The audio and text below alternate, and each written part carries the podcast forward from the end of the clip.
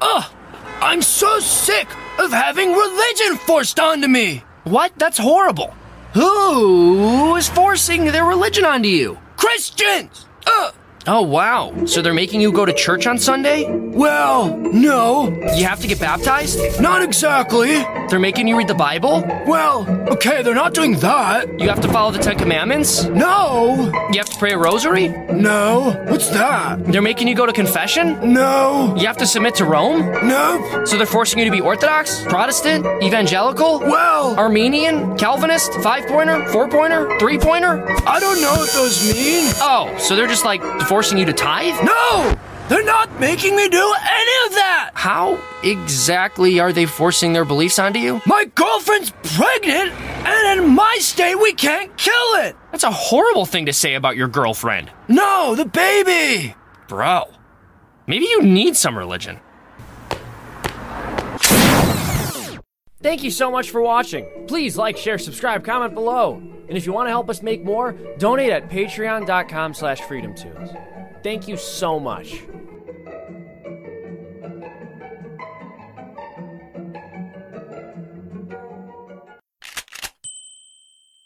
Quietly but quickly, the much anticipated trial for Kyle Rittenhouse approaches on November 1st. It's expected to last two weeks, and it'll be an important one to watch, not just for its political significance, but for what it represents for your rights. This, of course, is a murder trial, among other charges, but it's a murder trial in which who killed whom isn't actually in dispute. This is purely a self defense case. Rittenhouse's lawyers admit that Kyle pulled the trigger, and the prosecuting attorney says this isn't a whodunit. The issue is not whether Kyle killed someone. It's just a test of what circumstances justify that. It'll be a national evaluation of whether self defense as a concept holds any cultural or legal legitimacy anymore. And sure, that evaluation will be handled according to specific Wisconsin law by a specific Wisconsin jury. But the politics will be evaluated nationally, and many of the legal standards in play apply in many or most states. Do you have a right to use lethal force when threats are made and enacted against you, especially when cornered, especially after fleeing, especially when used with precision only against those making the threat against you or not? The Rittenhouse case is not some difficult, complex test of where exactly those lines are drawn. It's a case of near purity to test whether any lines even exist at all. Because Kyle didn't just reasonably believe there to be unlawful interference with his person, as Wisconsin self defense law prescribes, he was actively interfered with when Joseph Rosenbaum tried to grab his rifle, when Anthony Huber hit him with a skateboard, and when Gage Grosskreutz pulled a handgun on him. And remember, Kyle shot each of these men only after they actively, physically attacked him. After Kyle had fled their aggression and been cornered. And Kyle shot them and only them. No bystanders, no uninvolved innocents. The shots were restrained and precise. If you can't defend yourself in a situation where people are chasing and physically attacking you, and you try to leave, but they keep chasing and physically attacking you, then you can't defend yourself ever. If the mob wills it, then your face must become one with the asphalt. That will be the new legal standard. So, what's on trial in the Rittenhouse case isn't just whether Kyle defended himself, it's whether any of us can defend ourselves. Because if Kyle didn't, then we can't. People aren't watching just for Kyle, they're watching for themselves and for their family. When last we left the Kyle Rittenhouse story, the prosecution had taken a series of losses at a pretrial evidentiary hearing. They wanted to include evidence that Kyle was involved in a June 2020 fight between his sister and another woman. They wanted to include evidence that Kyle is a Proud Boy and made Proud Boy hand gestures, but both pieces of evidence were tossed and will not be considered at trial. The prosecution also wants to include evidence of Kyle saying he wished he had his rifle to deal with other looters on a different day prior. That video remains a possibility for inclusion at trial, though the judge says he leans against it. It's a possible indicator that the prosecution is really grasping at straws to build their case. Now, sure, you'll take everything you can strategically to win, but if these are just weak pieces of side support that may be beneficial to the state if they can get them, then why were the prosecutors visibly frustrated as though they were losing key evidence? It's not that big of a deal if the jury won't hear your 10th strongest argument. But it is a big deal if the jury won't hear your first, second, or third strongest arguments. And if Kyle throwing up the okay hand sign months after the incident is among your strongest arguments, your argument isn't strong. But of course, we don't know. One bad pretrial hearing for the prosecution doesn't mean that the trial overall will be bad for the prosecution. But how about two? Because there was another pretrial hearing on Tuesday, and it was another day that did not fare well for prosecutors, not just because of testimony that built a solid case for the defense, but because the prosecutors didn't have solid arguments against it, either on the substance of the testimony itself or whether that testimony should be included at trial. This is the testimony and analysis of John Black, a use of force expert with a doctorate in cognitive science 23 years police training experience, 30 years special forces experience, certification in firearms instruction, and a man who has consulted in use of force legal cases 60 plus times. He's written opinions in 32 of those cases, and he's testified in 20. And he's prepared a report on his analysis of the Rittenhouse case for the defense. That report concludes that Kyle Rittenhouse acted reasonably and in compliance with Wisconsin self defense laws throughout that night. And the defense team is now making the case to the judge to allow Black to testify before the jury at trial. And while Black's testimony isn't necessarily anything new for people who have followed this case closely and evaluated the video evidence, it is confirmation of two things. Number one, that a man with decades of professional experience investigating and analyzing evidence in events like this one sees this case in much the same way that many of the internet hobby analysts do. So there's substantiation and support for a lot of the analysis already done. And number two, that this professional investigation and analysis doesn't appear to have uncovered any major new information or evidence that the internet analysts hadn't already found. That means it is less likely that the prosecutors have any major surprises up their sleeves. Black's analysis breaks the incident down into two parts. The first part at the gas station, in which Joseph Rosenbaum chased and cornered Kyle, throwing objects at him. In that situation, Black says that Kyle is clearly retreating and Rosenbaum is clearly the aggressor. He is moving away from somebody to be pursued. There's an object being thrown at him, which means he is the defender or he is in a reactionary mode. The acting force in event number one, would that be Mr. Rosenbaum? I would think it would be absolutely expected or reasonable that that would be the, the causal action because up until that point, he was not moving in that area. And because Rosenbaum reached for Kyle's gun, it was a reasonable belief for Kyle that Rosenbaum was attempting to inflict serious bodily injury. Would it be reasonable for a person to want to retain their firearm from another person who has threatened to kill them in the past? Yes. Why? Because if their firearm is taken away from them, and if they believe that person to be willing to do them serious bodily harm or anything else, a reasonable perception would be once they take that firearm, they're going to potentially use it against me. In the second part of the incident, Kyle's further retreat and the subsequent attacks in the street, Black concludes the same that acts of serious bodily injury were repeatedly inflicted aggressively toward Kyle, starting with jump kicker guy. Being kicked to the head can cause severe damage serious physical injury and is a potential to cause death, yes. And then skateboard guy who not only hit Kyle with a weapon, but also attempted to take his rifle. If that hand is down there, that hand is potentially going for the weapon. If Kyle Rittenhouse had perceived that, would I say that that's a reasonable perception? Yes. And then you have the comrade with the missing biceps, who, of course, bluff surrendered and then pointed a gun at Kyle. As he gets shot, from the first position with his hands up to when he's shot in the arm, is he moving away from Kyle Rittenhouse or moving towards Kyle Rittenhouse? I would argue that the evidence shows that he is moving towards. It's Black's opinion that Kyle's actions weren't just in compliance with use of force norms in his professional expertise, but specifically in compliance with Wisconsin laws on defensive use of force, which allow it when the actor, Kyle in this case, reasonably believes that such force is necessary to prevent imminent death or great bodily harm. You've reviewed this for whether or not Kyle's actions were reasonable under the self defense law of Wisconsin? Uh, that's correct, under the Wisconsin statute. And do you have an opinion as to that to a reasonable degree of scientific certainty? I believe the actions comport with it. And the prosecution's response to the defense's effort to get Black to testify at trial was a total mess of inconsistency. First, they said that no expert testimony is necessary or even valuable because only the jury will judge reasonableness, and all of the jurors will be perfectly reasonable themselves. The state's position is that the jury does not need to hear from an expert to make a decision on the issue of self defense here.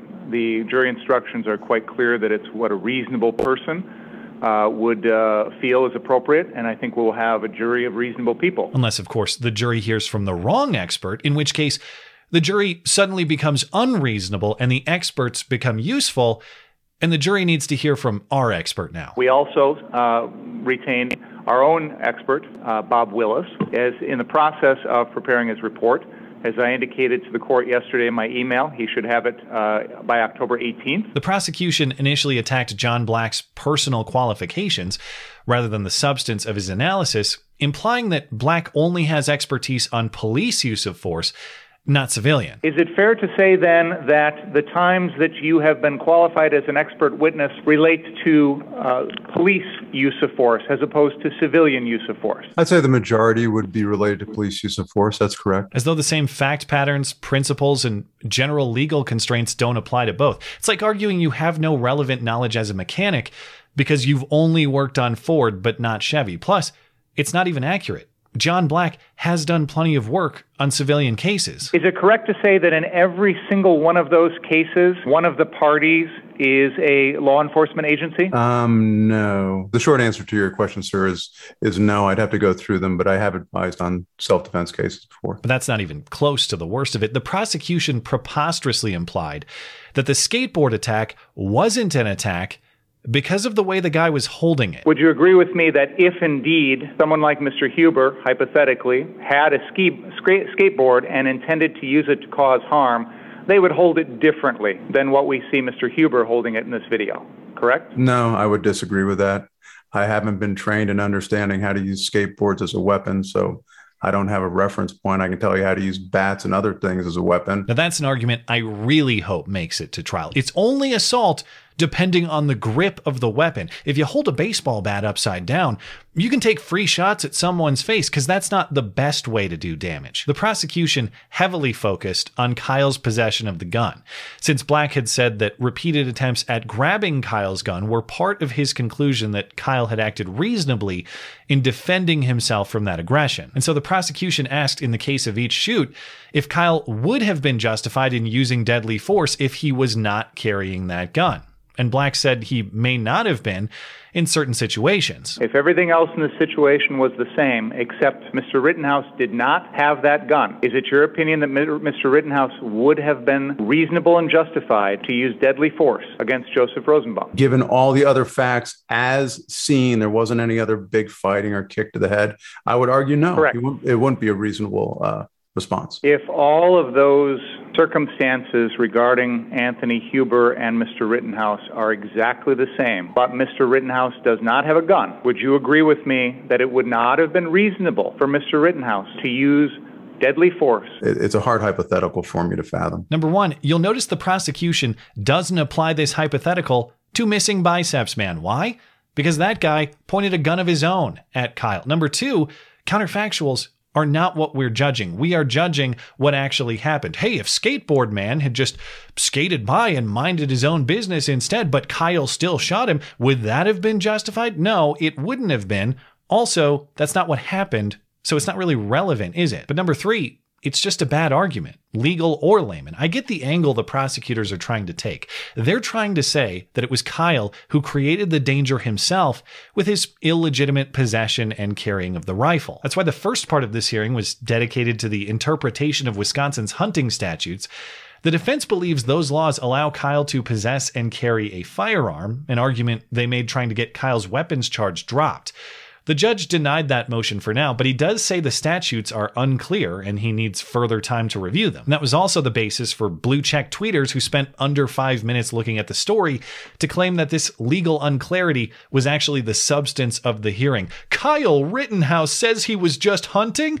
Oh my god, what a stupid defense. What was he hunting? Black people? Ha! Got him! No.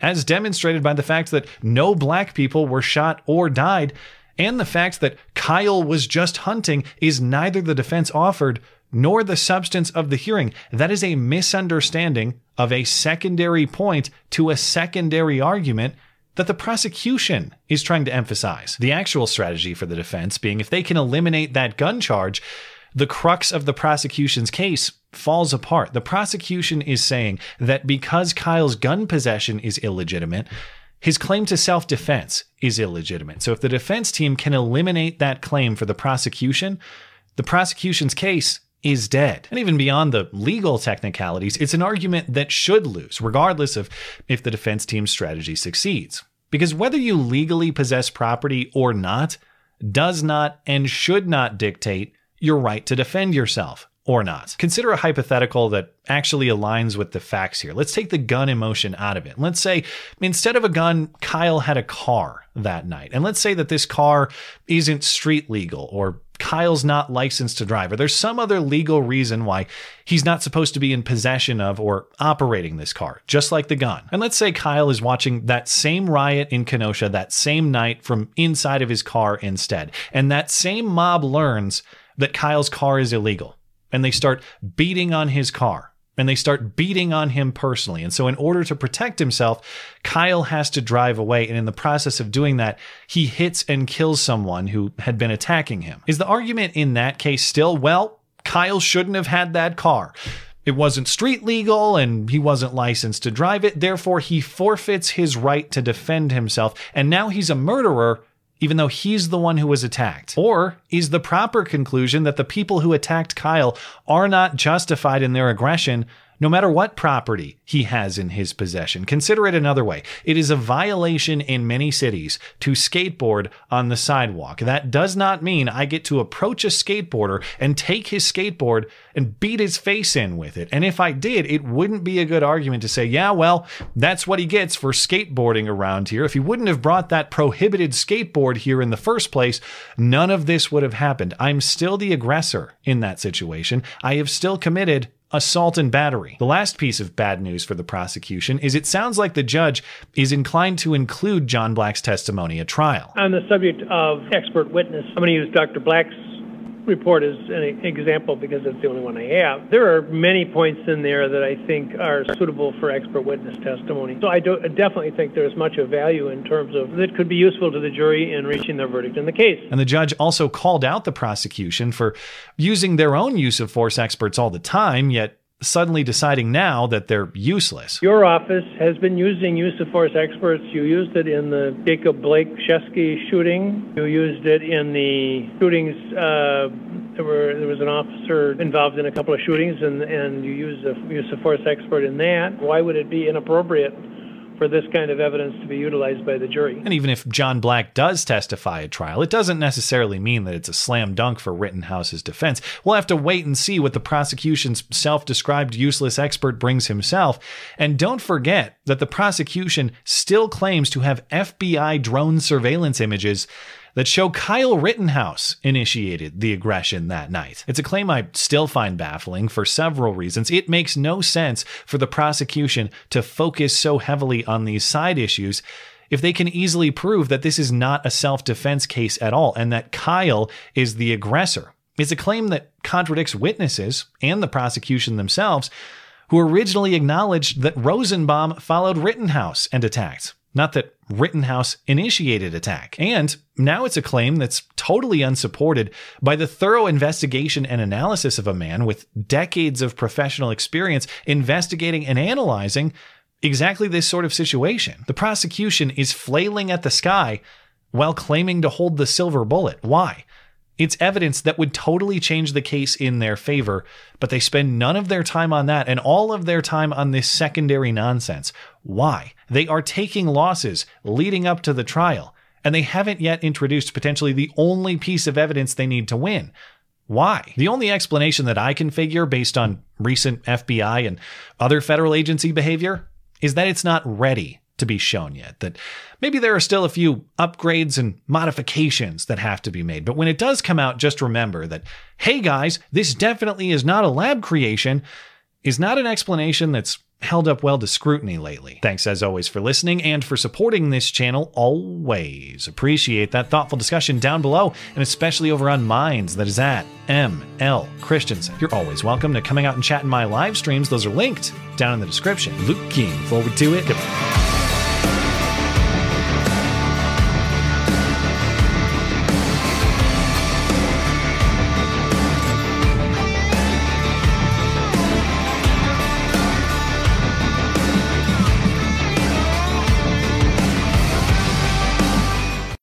I'm just guessing. How much do you guys want to bet that I'm on some kind of watch list now?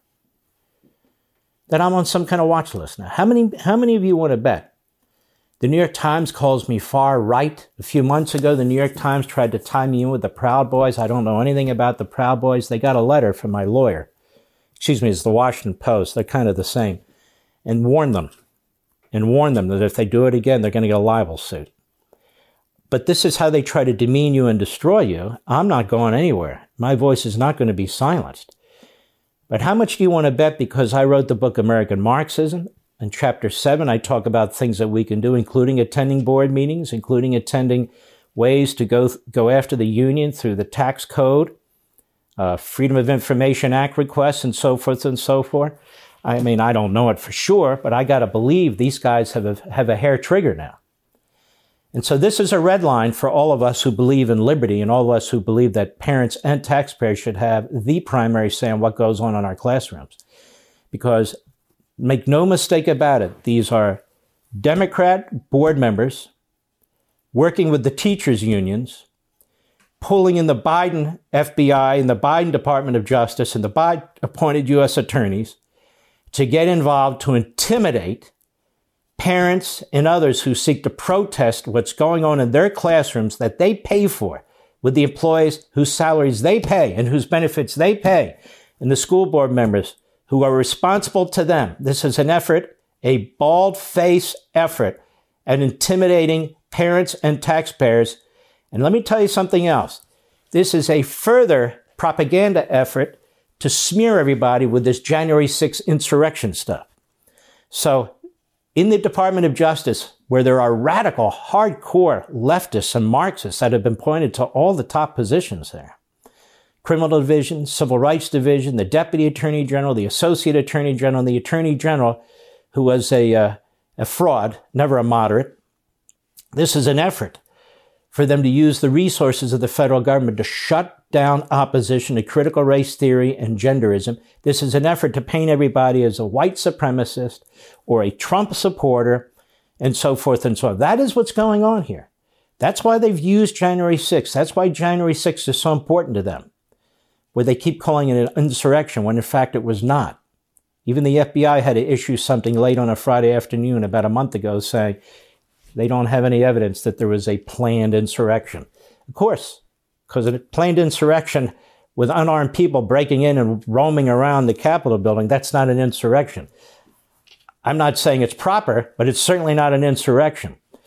And the reaction to that, the way that the Department of Justice and the FBI have treated many of these people who weren't even in the building, is appalling, particularly when you consider it in light of what happened with Black Lives Matter and Antifa. But now they're targeting parents. Now they're targeting taxpayers.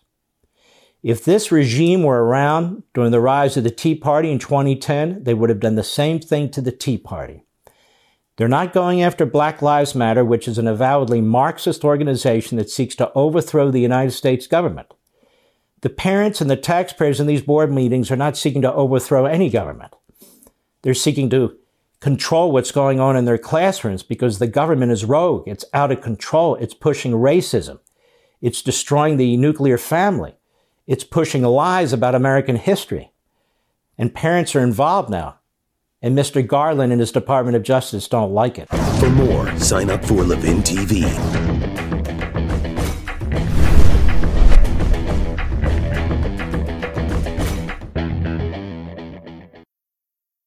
Father. He was trying to tell the Loudoun School County, County School Board that his ninth grade daughter was raped and he was arrested. Scott Smith is here to tell his story. Thank you for joining us, sir. And, you know, We saw you get arrested, and it's angered so many people. It's gone, it's gone viral across America. That that video clip that we played, and I wanted to play it out because th- there were a lot of cops arresting you, sir. But yet, you say your daughter was raped in one of their schools.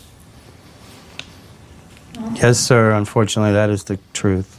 So, so tell us what happened. What, uh, tell us what happened, and give us a timeline on when you say these things happen. Um, I believe it was May 23rd, um, the last week of school of last year. Um, our daughter was sexually assaulted in her high school bathroom by a boy wearing a skirt. We were notified that it was a sexual, I mean, that it was a, um, that our daughter had been beat up by a boy in the bathroom. And when we arrived at the school, uh, we found out that that wasn't the case.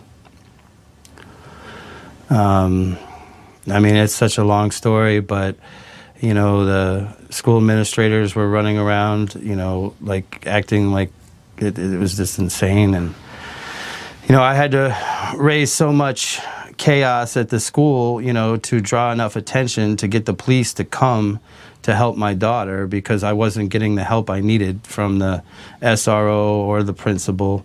Um, it was just, you know, where's the ambulance? Why, why, why do you have my daughter and my wife trapped in a room that they're not allowed to talk? And you've got me, you know, on the other side of the door at a standoff. It was just absolutely horrible. And so, so um, you know, we basic. Well, go, ahead. go ahead, go ahead, sir. Continue. I was going to say, so you know, basically, we were esc- escorted off the property. Uh, we were told we were no longer allowed to be on the school property at that point. point and we were told to report to the sheriff's office, which is what I wanted to do all day anyway. And we reported to the sheriff's office. We were assigned an SVU detective, and we met her at the hospital. And you know the the, the, the interview took place. The the rape kit was, I believe, the, the very next morning, um, and that was pretty much the last we ever heard of the school I, well, we never heard, actually, we, I, to my knowledge, we've never heard from the school, you know, uh, since we were escorted off the property, you know, and then summer came and it was turned over to the law enforcement. And, you know, it's just, it, it, you know, and I was told that I needed to stay, you know, silent and, and, and not, you know, not speak out about this if I wanted to see justice for my daughter. Who told you, you know, that? and, who and that was that? really who, who, told you to stay silent, uh, Scott? This is a real important uh, technicality here. Who, who, who wanted to keep you silent? I, to be honest with you, it was all camps. Um, it was, you know, my attorney. It was the uh, prosecuting attorney. It was the sheriff's department. Um, you know, I was, you know, I was told, you know, stay off social media. You know, don't talk about this if you want to get justice for your daughter. So, so, so, so I, I, I, you know, this, is, this is super important, and, and we're going to get into some of the aspects which are just mind boggling. But for me, okay, so your attorney tells you to stay quiet, whatever their attorney stay quiet, whatever they have vested interest. But someone like the school board and or the police department staying, telling you, suggesting you stay quiet is very disturbing to me. Give us a little bit more detail on that, if you if you will. Well, you got to remember, I we I never we never talked to the school department about it because once it was put into the you know the sheriff's hands, the the school system washes their hands of it and won't won't discuss it anymore. It's it's like it never happened, um, which is very very disturbing. Um, so you know, you know, I was told by you know the sheriff's department, you know that the best way to get justice for my daughter was to stay quiet. Wow. Wow. Scott, and, tell us, um, tell, tell us, you know, I think there's another little twist in this story that will outrage about just about every human being, let alone a parent that's watching right now. What happened to this kid, this boy that, that raped your, allegedly raped your daughter? What, what did the school do with him?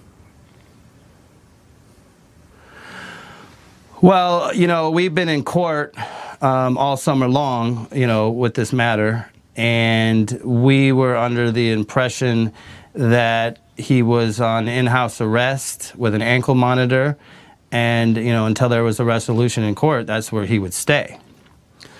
Um, and that's what we presumed was going on. To be honest with you, we were a week short of probably wrapping this court date up, and my wife gets a disturbing call from a concerned mom, or I believe, and asking what the name of you know the um, the alleged sexual predator is, and we said, you know, we we can't say that. We're not going to tell you that. Um, you know, it's a juvenile, and so they told us the name, and we said, uh, no comment. We'll call you right back, or whatever. And, and um, we reached out to you know our attorney, the sheriff's department, the prosecuting attorney. Um, I believe our attorney called us back first and confirmed it. Um, we heard from the sheriff's department later that evening.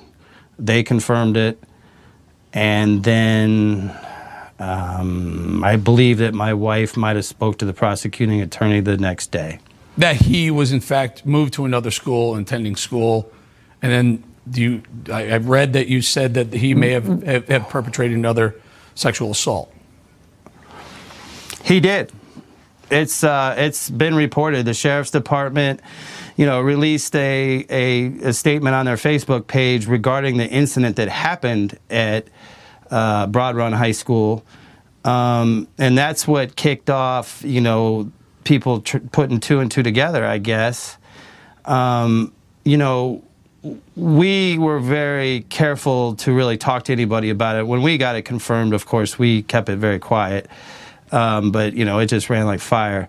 But I do know that there's a news agency that reached out from Britain, I believe, to the Loudoun County Sheriffs, I believe it was last night, and they did confirm this, that it is, in fact, the same boy's boy. Uh, so that's all I really know. You know, we haven't heard from the, you know, I don't even know what time it is right now, but uh, we still haven't heard from the prosecuting attorney. Um. We've not heard from the school system. You know, and I'll tell you, just recently, right before we went on air, I got, you know, a, a, a screenshot of the press release that Beth Barts put out, and it's just full of lies.